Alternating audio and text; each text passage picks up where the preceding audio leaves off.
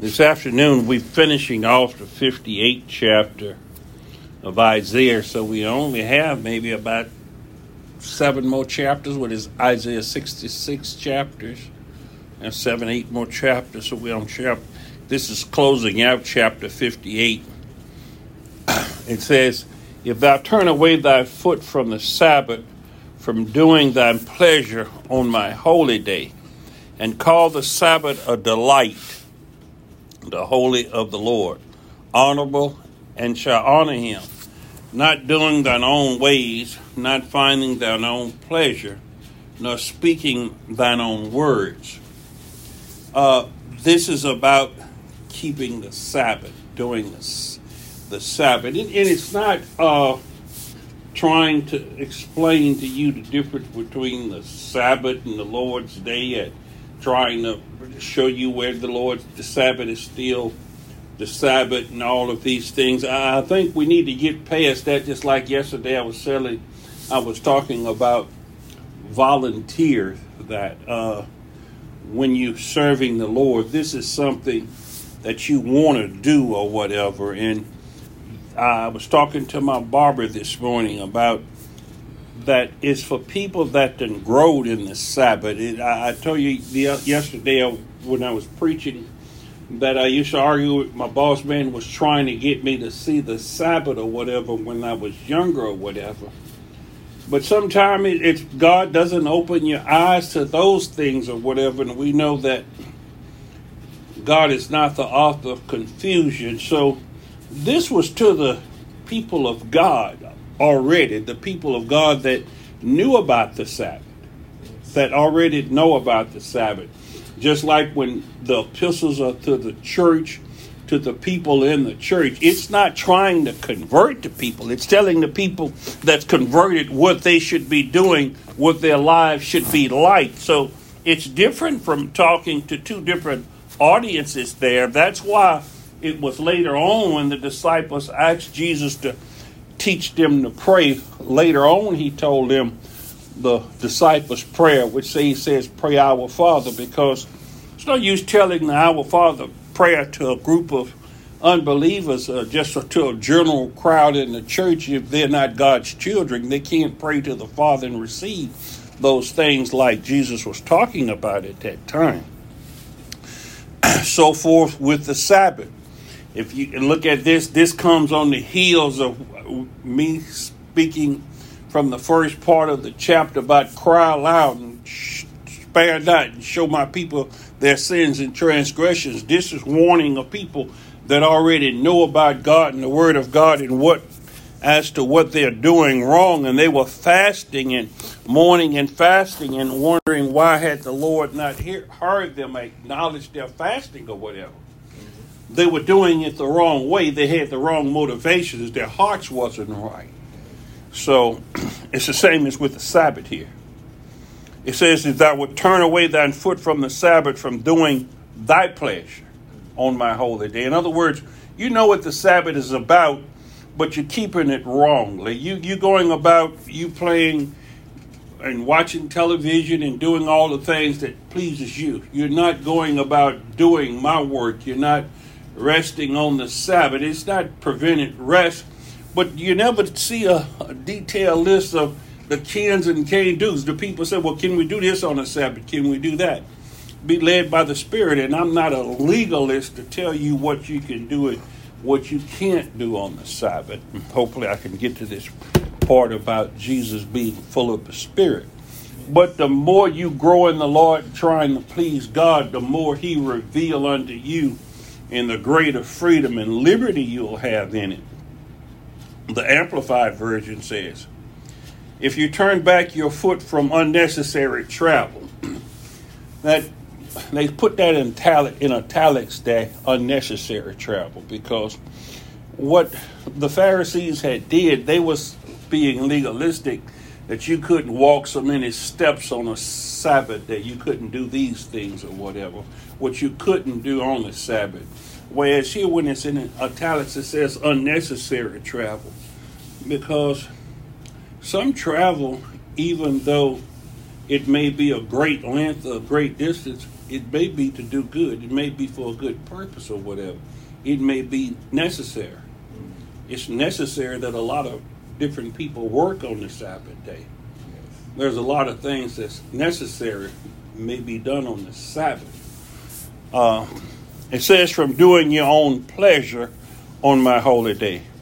If you call the Sabbath a spiritual delight and the holy day of the Lord honorable, and honor it, not going your own way or engaging in your own pleasure of speaking your own idle words. In other words, a lot of talking or communicating stuff that's sitting around chewing the fat with the guys or the women or doing tail, you know, just doing ordinary things, but it should be centered around the Lord of things that's progressive or dedicated to, to God. And a lot of people go to work through the week doing different things and say, well, man, you, you'll preach or something. You can get up and you can afford to read the scriptures and study the scriptures during the day.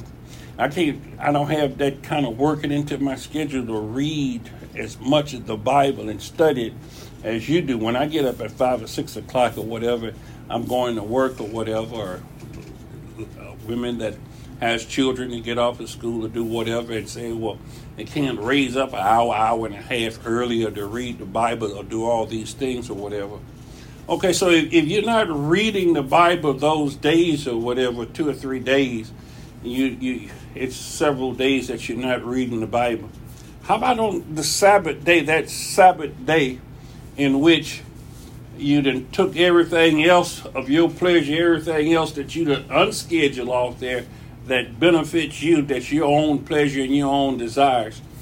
If that's the Lord's day, the day that you commune with God or whatever, why don't you do that three or four hours of Bible study that you missed through the week on that Sabbath day?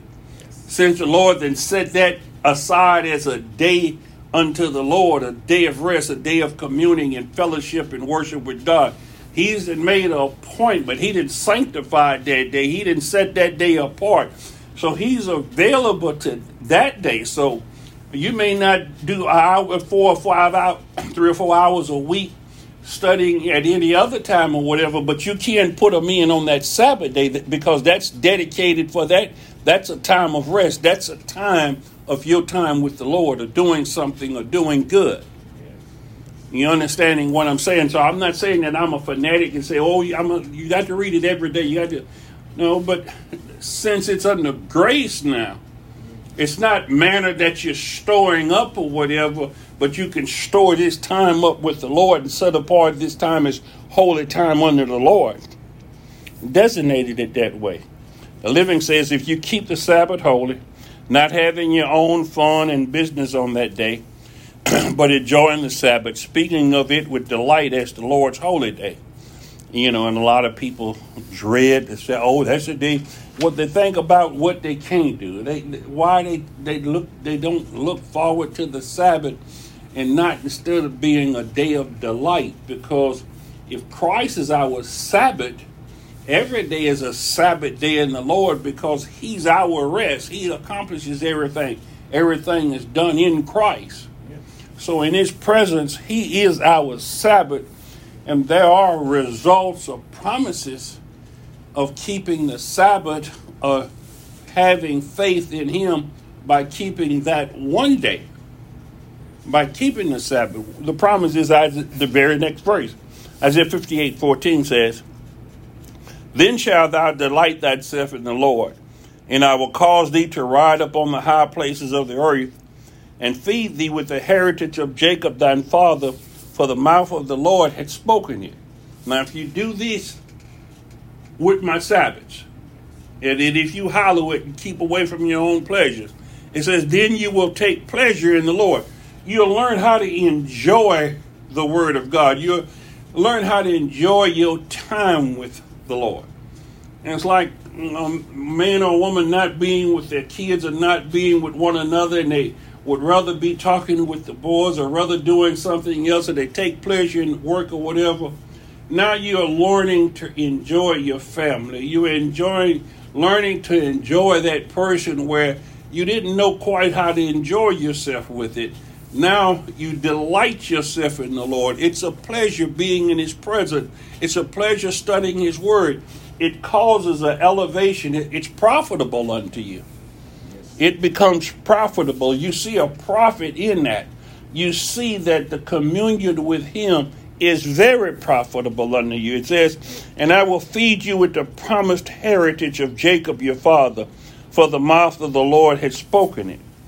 The living says, Then the Lord will be your delight, and I will see to it that you ride high and get your full share of the blessings I promised to Jacob. Your father has spoken this. The Lord your father has spoken it. So now, with that time, if you set aside a sacred time with Him, this blessed time, He sanctified this Sabbath day.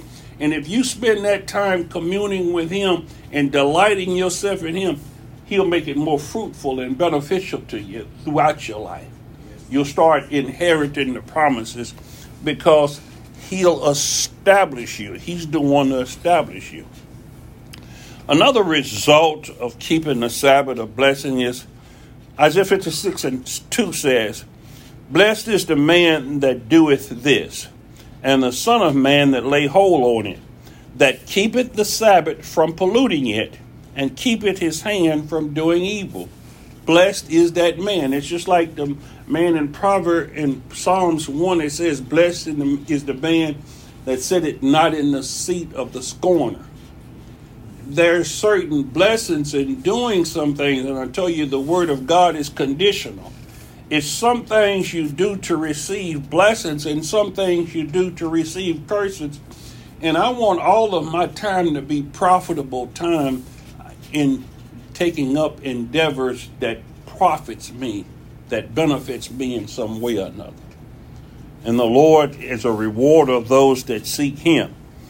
So the Amplified says, Blessed, that is happy or fortunate, is the man who does this, and the man who says to the Son of Man, Take hold of it, who keeps the Sabbath without profaning it, and keeps his hands from doing any evil so God's going to teach you in a way that the law is weak at doing, a blessing that comes to you that may put you in a position to where you don't have to work on jobs that may require you to work on the Sabbath.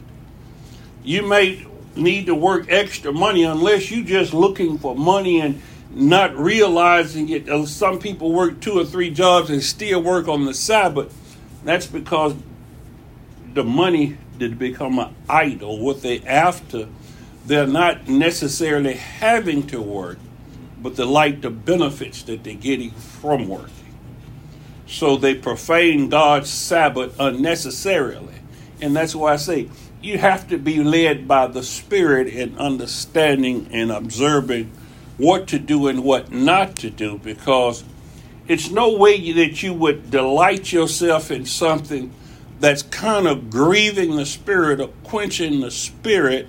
And if it's profaning or polluting the Sabbath, the spirit, the spirit within you, the human spirit that's seeking his spirit, he's not going to allow that spirit to rejoice and be delightful because you're not delighting yourself in the Lord, and sometimes you've grieved yourself or quenched in the spirit. Have you ever went to work or did something that you felt that you needed to do or wanted to do, but then after you start doing it, it's not as fulfilling. It, it's not as beneficial. It, it's not really what you, you say. I wish I hadn't did this. I wish I hadn't got involved in this. I should have stayed at home today. the keeping the Sabbath was enjoined upon us under the law, the legalistic requirement of it, and that's why I think that God chose Israel. And you remember he says, well, let me come back to remember the Sabbath another time. But by them being his chosen people, he enjoined that uh, that was part of what he told them to do. But notice that it wasn't a commandment. It was in the Ten Commandments. The, the, the fourth commandment says, remember the Sabbath. It's, it's not stated like the rest of the commandments, though. It just says, remember the Sabbath. When they reissued the commandments in Exodus and Deuteronomy, it goes back to creation when the Sabbath was enjoined to everybody about the Sabbath. And notice under under the law, that's why when you start arguing with people from that's not Jewish, that's people that saying, well, the Sabbath was Judaism, uh, that was you Judaizing us now. That was under Moses, that was under the law, that wasn't given to the Gentiles. And they are correct in that. They are correct in that. That's why I say it's voluntary that you start keeping the Sabbath by faith. That you, by faith, all of the law is actually is that we help establish the law of God by faith. So the Sabbath is something that we see a pleasure in keeping and doing. We see it's a benefit to our health. It's good to rest one day in seven. It's good emotionally, cause of stress and other factors. It re- reinvigorates you. It it refreshes you. There's restorative principles that science, the CDC, and other people have found out that if you rest that one day a week, it would be better than working six, seven, eight days a week or working a week on, two weeks on, and two weeks off, however you want to do it. But that one day in seven is beneficial to you. So it was enjoined unto God's people, but they never kept the Sabbath. But then, after God showed that He was serious about the Sabbath, and that's why they they went into captivity, not because of just a weekly Sabbath, it was the sabbatical, the seven year Sabbaths. They were supposed to let the land rest every seven years. And then there was a ju- year of Jubilee or whatever. There were other statutes and judgments tied to the Sabbath. So when he say his Sabbaths, he's not just talking about see because there were different Sabbaths, and that's where the people that um, celebrate Easter and all of this get tied up in.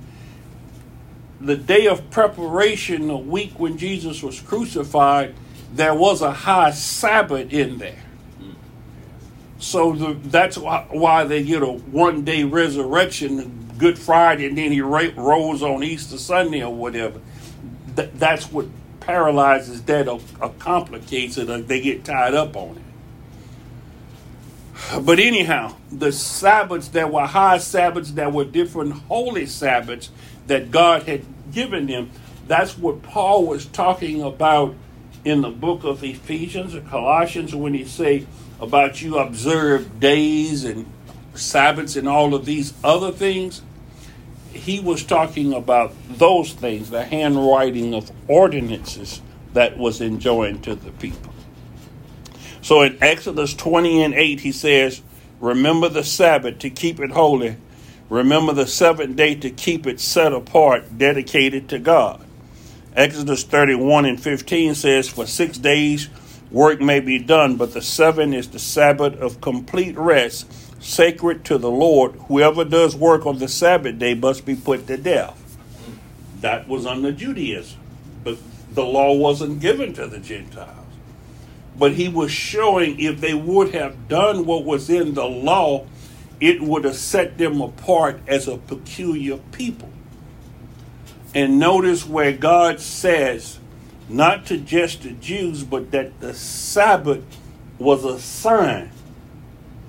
It's a sign between God and his people that that was a seal.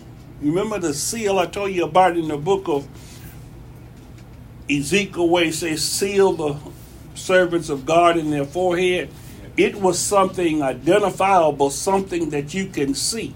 You can see Sabbath day keepers. Sabbath day keepers stand out from everybody else, even people that's in Christianity or whatever. You tell them that you keep the Sabbath, a lot of people say, Oh, now you believe in all this and the law and all this other stuff.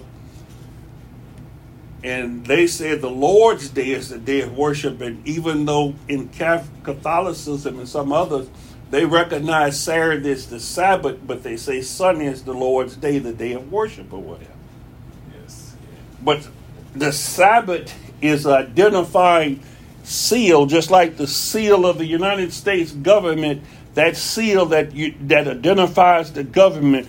This is part of the seal. It's a sign between people that you are people of the God of creation. That seven that God created the world in six days and he rested on the seventh day. That's his seal. That's his sign. Anybody that goes all the way back to creation. That's way before the time of Moses now. Yes. Leviticus 26 and 2 says, You must obey my Sabbaths, laws of rest, and reverence my tabernacle, for I am the Lord. Now, what had happened was, is God's people, they didn't do what God had designed them for to do. So God decided that the law was just a schoolmaster and everything to bring you to a point in which he was bringing the world to because he had always seen him turning to the Gentiles also that the Gentiles were being was going to be saved not just Israel. Abraham was a part of this because Abraham's son Isaac was of faith that he was of the seed of faith the promised seed from the beginning of the world. So that's the line that would be God's children. That would be the promised seed that was promised to the woman in the beginning.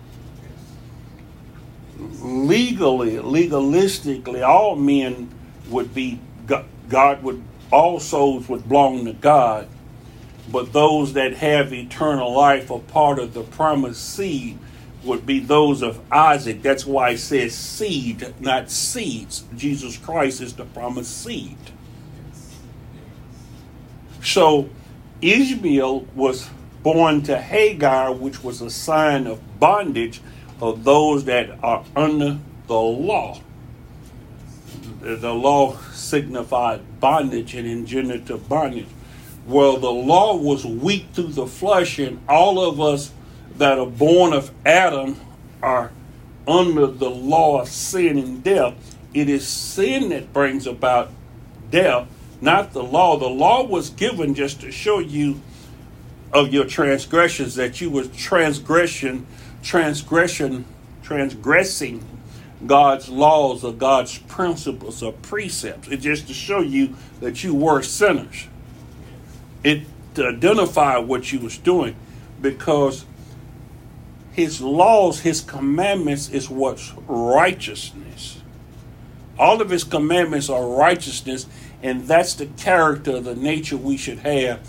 That's what Jesus Christ has to come into each individual that he receives. He imputes his righteousness to them just like he imputed it to Abraham because they believed God. Abraham believed God. So if we believe God, we believe his word, we believe his promises, we believe all of the commandments of God. He goes all the way in the Revelation these are the ones that have the testimony of Jesus Christ and keep his commandments, keep the commandments. These are commandment keepers. These are the ones that keep the word of God. Jesus Christ never dissolved or say he was doing away with the, the, the Sabbath, but he was showing us how uh, uh, the significance of what was going on here. So, what the Jews did it was desecrated. In other words, they profaned his Sabbath.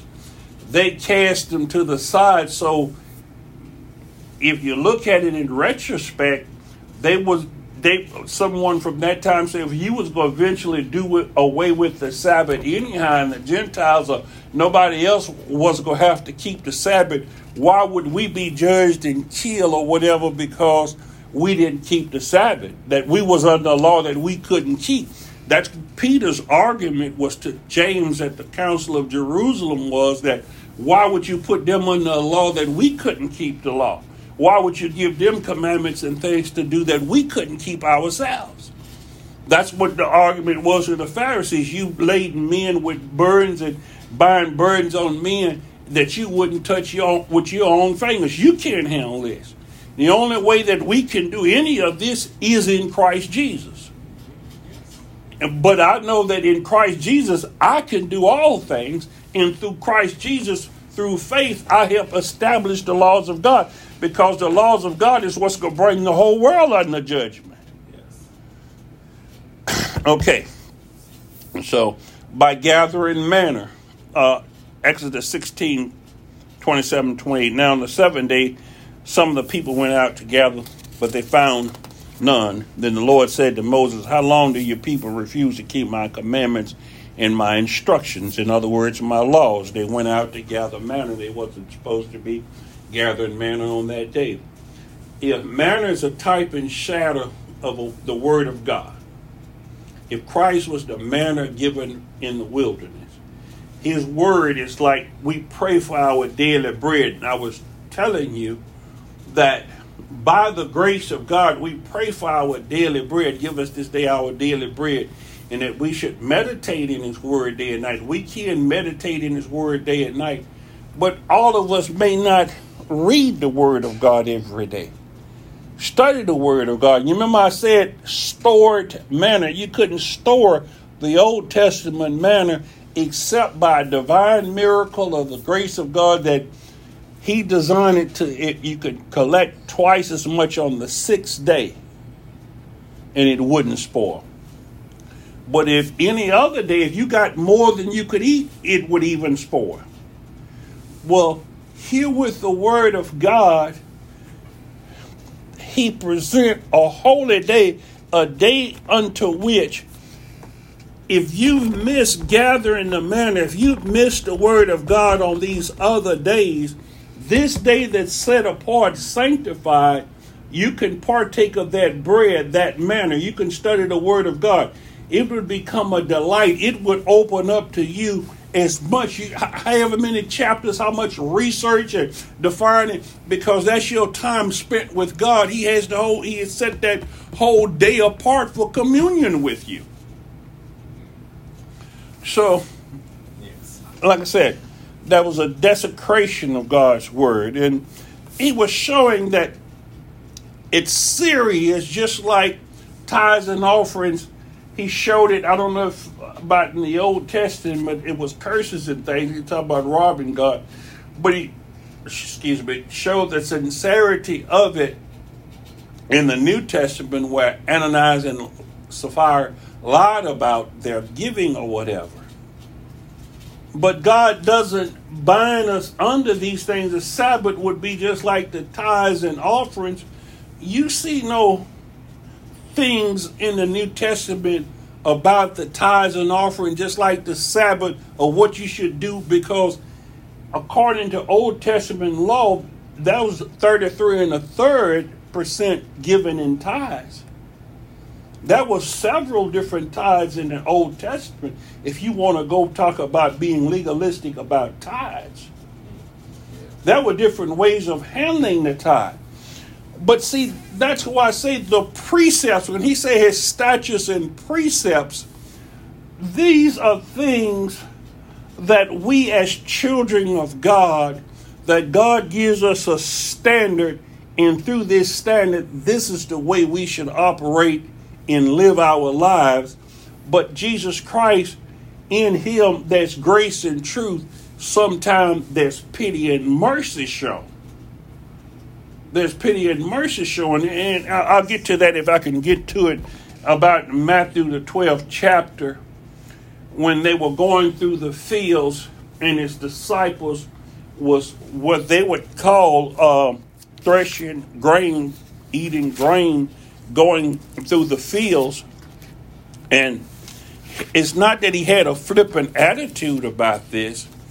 It says that Matthew 12, 1 through 8, at that particular time, Jesus went through the grain fields on the Sabbath, and his disciples was hungry and began to pick the heads of grain and eat them. But when the Pharisees saw this, they said to him, uh, they said uh, to him, Look, your disciples are doing what is unlawful on the Sabbath. He said to them, Have you not read in the scriptures what David did when he was a hungry? He and those who accompanied him, how he went into the house of God and they ate the consecrated bread, which was not lawful for him to eat, nor for those with him, but the priest only. Or have you not read in the law that on the Sabbath the priests in the temple break the sanctity of the Sabbath and yet are innocent? But I tell you that something greater than the temple is here. And if you if you had only known what this statement means, I desire compassion that is for those that are in distress, those that needs pity, those that are being oppressed. I de- desire empathy. In other words, feelings for other people, not a cold, harsh law to say you did this and like they wanted to stone the woman caught in adultery. He was the face of the law. Jesus was the face of the law. Yes. In other words, came as a man to show you what God's intentions was, and it's not an eye for an eye and a tooth for a tooth, because he was the one that told you that I say you pray for your enemy, pray for those that despitefully use you. So all of the legalistic bearings and things aside, he says, he says, I desire compassion and not sacrifice.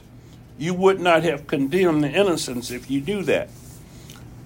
He adds yet another example of an encounter here where he could have gotten around this, but he encountered the Pharisees, and the Pharisees, since it was by their disobeying the Sabbath, and I tell you that was from Nehemiah also. That's what caused them to go into captivity was disobeying the Sabbath, desecrating and polluting the Sabbath. So they had put a fence around the Sabbath. So no, you can't break this law. You have to do this. And they had come up with some fifteen hundred different rules and regulations of things you couldn't do on the Sabbath. I've never told anyone in here what they can't do on the Sabbath. That's a spiritual thing. That's why I say, be led by the Spirit of God. Yes. Now, according to the Pharisees, the disciples had reaped, they had threshed, and they had wintered grain, and they were guilty of preparing a meal. So, what was the disciples' motivation? They was traveling they was hungry and they had to prepare a meal they had to eat. You know, I was watching a movie where the woman was mad at the doctor because he started eating. He said was the, the reason he ate because he was hungry. The Bible tells you if a man hungry, he's to eat. If a person's hungry, they go eat or whatever. And the disciples saying these things about it, but they were to eat. They were young and strong and probably could have fasted. They, they, they probably wasn't starving to death, as my mom, wife tell me sometimes. You ain't starving to death. You just been a few hours since you eat, hadn't eaten. You just want to eat, you know. Uh, but because it was the Sabbath, Jesus allowed this attention to be drawn toward this because he don't miss a teaching experience. He don't miss this opportunity to, to do this so it was a day of mercy. Christ draws his justification for this from 1 Samuel, the 21st chapter, the first to the sixth verse. He reasons that if David, under unusual circumstances, could circumvent his hunger by eating bread consecrated for holy use, you know, the showbread, if David went in there, and you remember the episode in 1 Samuel where David ate of the showbread, which was only for the priest to eat and those that was holy. Then his disciples could also legitimately provide for their needs in unusual circumstances. That's why I say sometimes some things becomes necessary. Yes. It becomes necessary. The emphasis is on unusual. And in other words, this is not something that you do all the time. And that's why I say some people start working on the Sabbath or start doing things on the Sabbath, and now you're polluting it, you're profaning it, you changing it to something that for your advantage, that's your pleasure or something. This coming from the place where somebody said, Oh man, my oxen fell in the ditch, help me get it out. Or this then came up, somebody needs help or something going on. This is not a part of a doctor or someone that has emergency or necessary work. Uh, the overall lesson is that God does not intend His law to deprive but to ensure life. It's not to say, well, okay, it's the Sabbath, you got to starve to death. You can't cook on the Sabbath. You know, you can't cook on the Sabbath. You can't eat, do these on things on the Sabbath. It's not to deprive life. That's why I say there are doctors, there are emergency workers, there are police and things that necessarily need to work on the Sabbath. It may be the dif- difference between life and death. If the need arises, we should not feel conscience stricken to use the Sabbath in a way not normally used.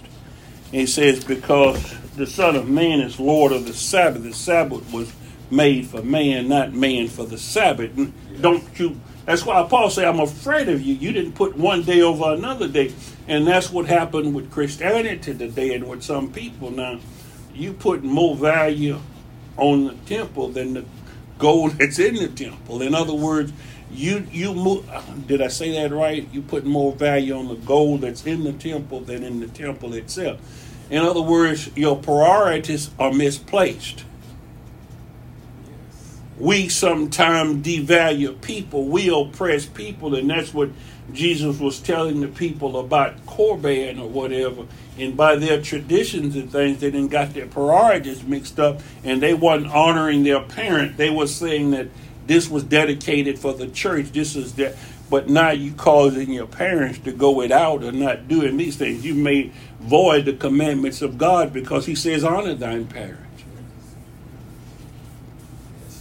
Christ admit David's actions was not normally, not normal lawfully, and neither were the disciples, except for that it the circumstances call for a difference.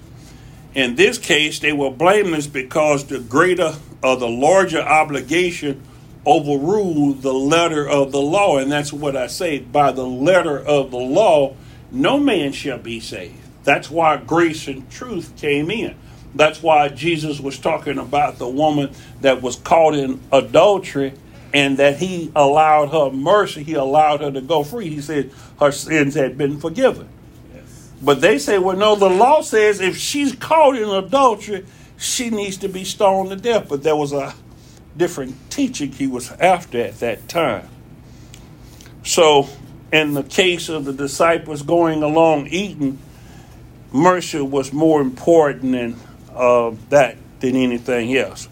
Uh, Christ takes advantage of the situation to teach another connected lesson he draws attention to the extent of the priest Sabbath day labors in the temple where the priest cooks that bread. They cook that bread and it's hot out of the oven.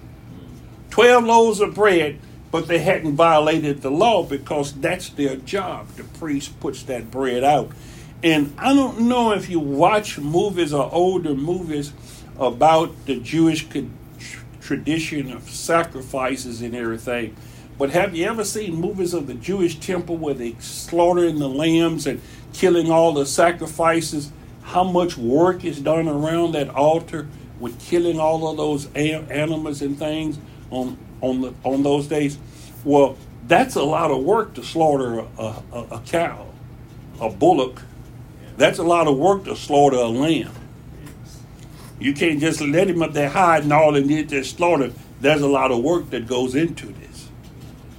So it says the priests work on Sabbaths and they are blameless. Why? Because they're doing works of God.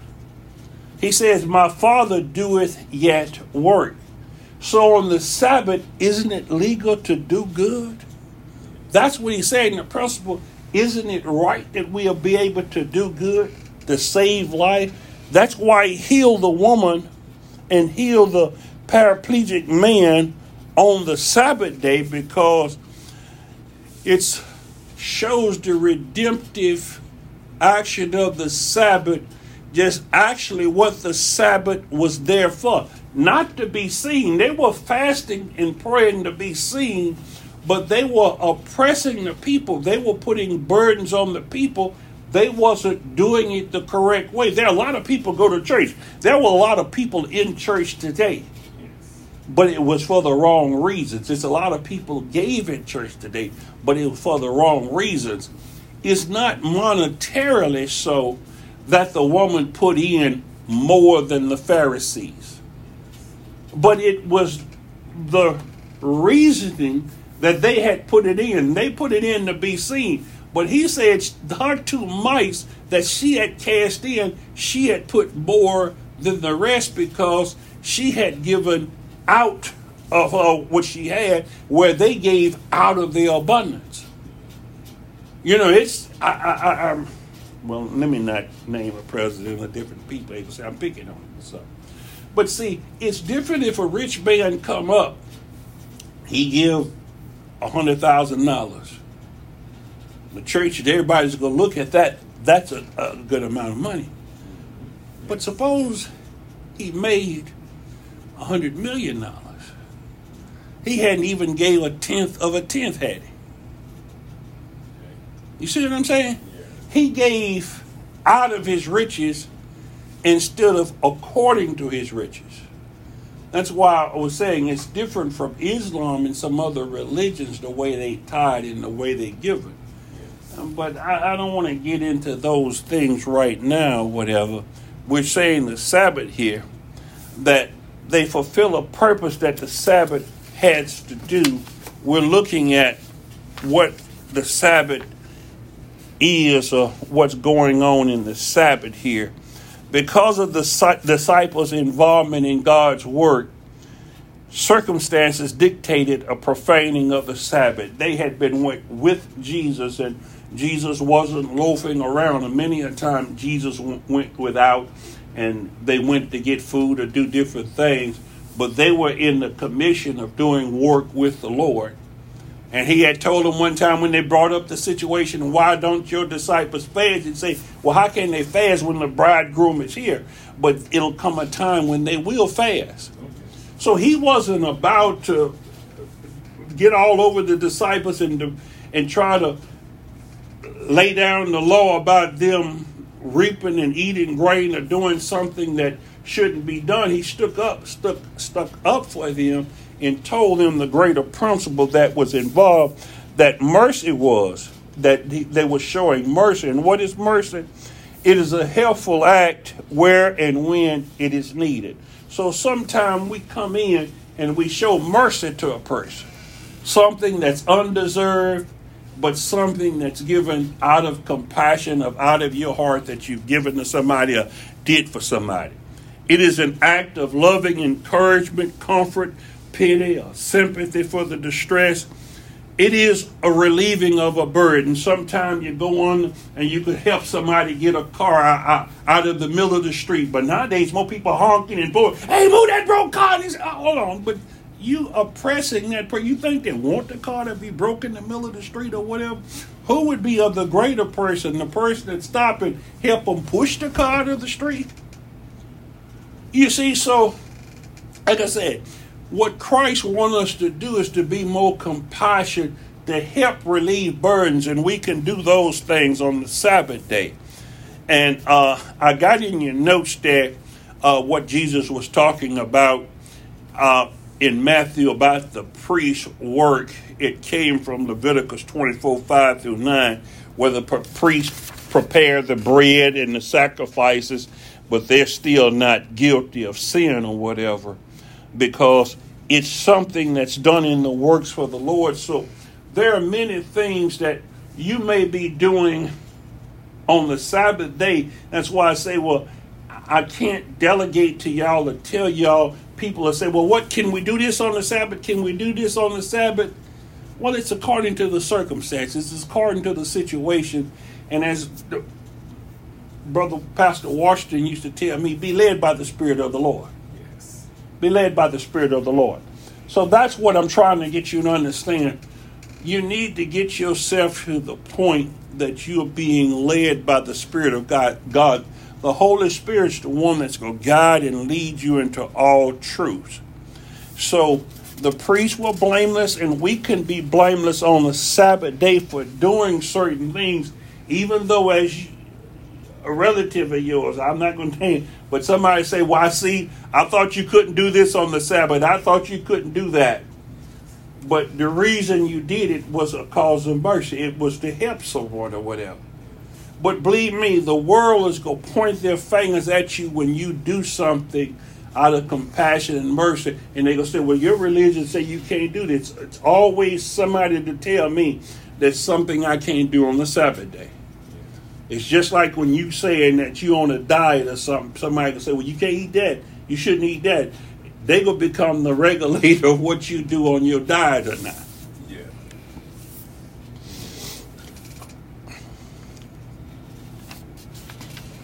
Healing on the Sabbath. What loving service was Jesus and his disciples performing on the Sabbath? That is, healing. Jesus healed on the Sabbath. Uh, Matthew 12, 9 through 14. In that chapter, Jesus is hitting on a lot of things in the 12th chapter of Matthew. And here it is a paralytic man. He says, Leaving there, he went into their synagogue, and a man there was there whose hand was withered. And they asked him, asked Jesus, Is it lawful and permissible to heal on the Sabbath? They asked this so that they might accuse him and bring charges into court. But he said to them, What man is there among you who, if he has only one sheep and it falls into a pit on the Sabbath, will not take hold of it and lift it out? How much more valuable than man is than a sheep? So it is lawful and permissible to do good on the Sabbath. Then he said to the man, Reach out your hand. And the man reached out his hand and it restored it to normal and it was healthy as the other hand. But the Pharisees went out and conspired against him, discussing how they can destroy him. And you remember I told you about motives. Their motives was just like with putting the adulterous woman there to trap him to have a reason to say he violated the law. They're the accusers of the brethren. It's just like when they was asking them about whose image was on the coin. In religion, the devil's always there laying snaps of trap at you. Is like the accusatory spouse that's always nagging or looking for a reason. Say, you remember you did this, or you remember you did that. It's always the accuser of the brethren there. They were looking to trap him. Jesus healing the man with a withered hand. It's also in Mark, the third chapter, one through verse one through six reveals a fundamental difference between Jesus and the Pharisees' approach to the Sabbath. So he came doing these things on the Sabbath not to show that he was doing away with the Sabbath, but they had yesterday I told you perspective. They wasn't looking at it from God's perspective. They couldn't perceive, they didn't have the discerning, and that's what I was telling you we want to start seeing things the way God sees things. That's the only way we can live. As I was saying yesterday, the perspective, the perception, it was on the first page. Like it says, we need a broken people, a person that's not seeing things the way they used to see things. You remember I told you, I used to see things and try to do for my family, but I found out it was all wrong. It was sin, not that I wasn't trying to do good, but I became broken. When I was broken and realized I had to start seeing things, uh, asking God to show me from His perspective. How did He see these things? To, for the Holy Ghost to become my eyes, because we're in a blind, we're in a world that we walk by sight, but we need to be blinded and broken till we could start walking by faith, trusting in God's word, believing in what He said, the whole counsel of God, because we may not see the answer, we may not perceive, but if we stand, uh, we could be able to put where God sees. We'll see that all things work together for good for those that serve God. So, giving or helping somebody else a hand or breaking something that seems as though it's going against the law we may not understand it, but as Mary says, whatever he say do, do it. You be led by the Spirit of God, and the Spirit of God guides you and leads you in all truth. It gets you to start seeing things the way God sees it because our thoughts are not like his thoughts and our ways are not like his ways.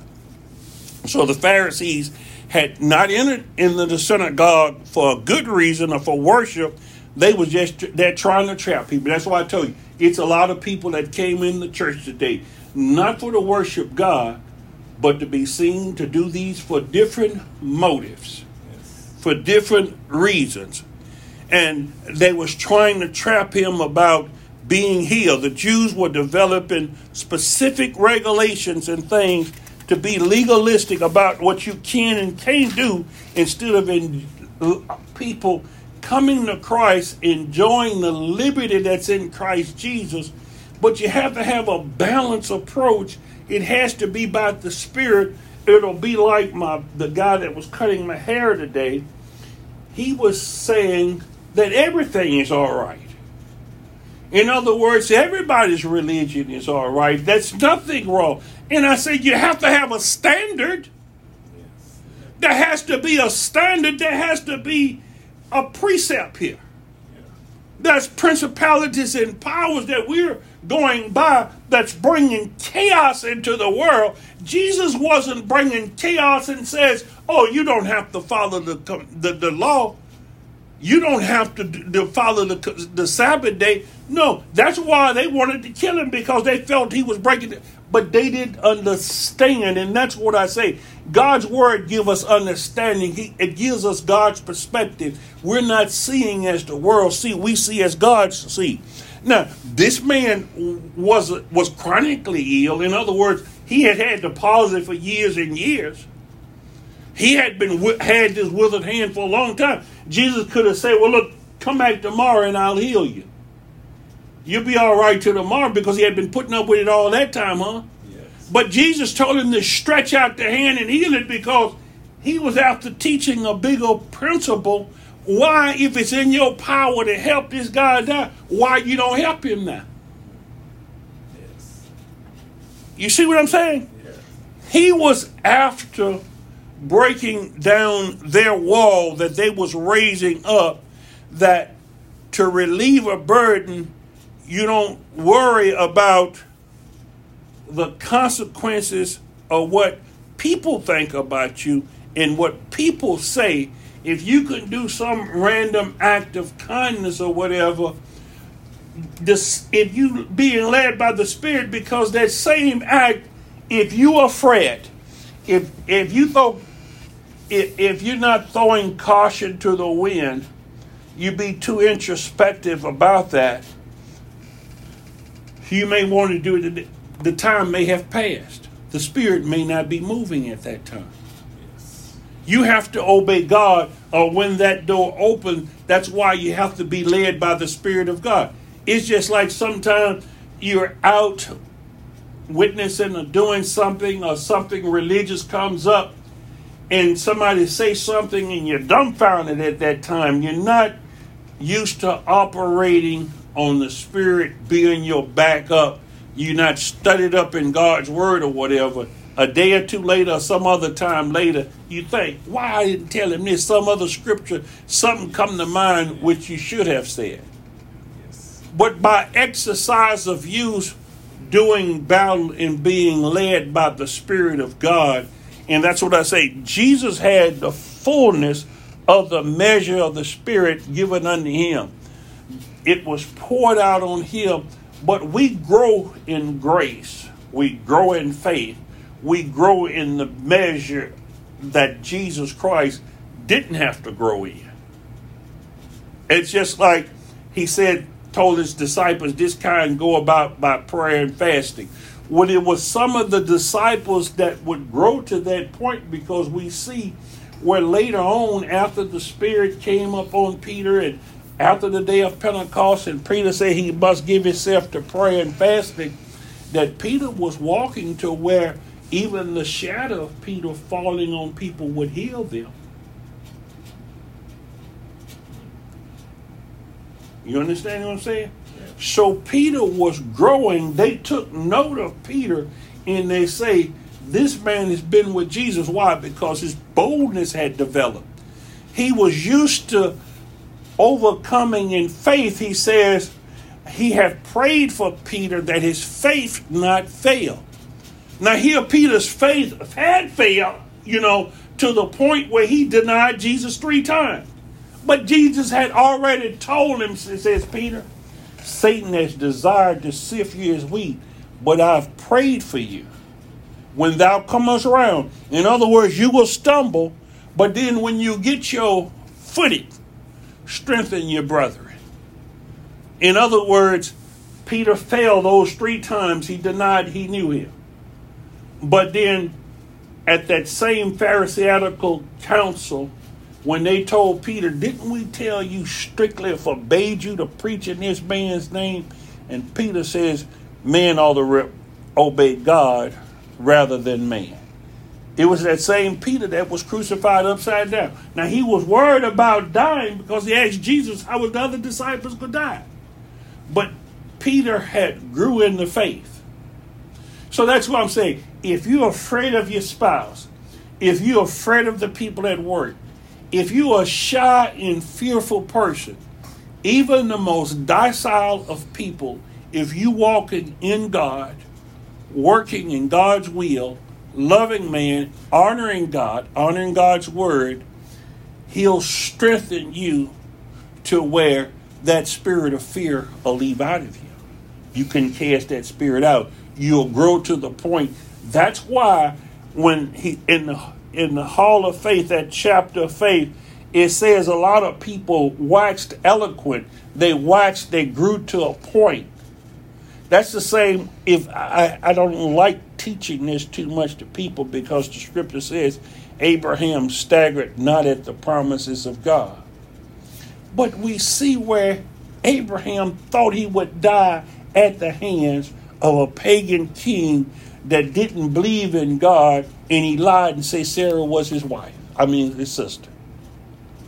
But that same Abraham grew in faith. He got to the point that he woke up one morning. God had told him what to do, and he told him, "Say, y'all load up the mules and everything. We're gonna go up to that mountain up there." He, I don't even know if he told Sarah he was leaving home, but he went and drew back the knife to kill his only son, to kill Isaac, and he knew that if he killed Isaac, according to God's word, that was the promise. But that's why he staggered not at unbelief because he believed God. That's the point.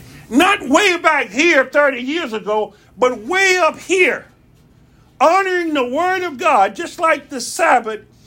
Abraham knew God didn't require human sacrifice. Nowhere where God took human sacrifice.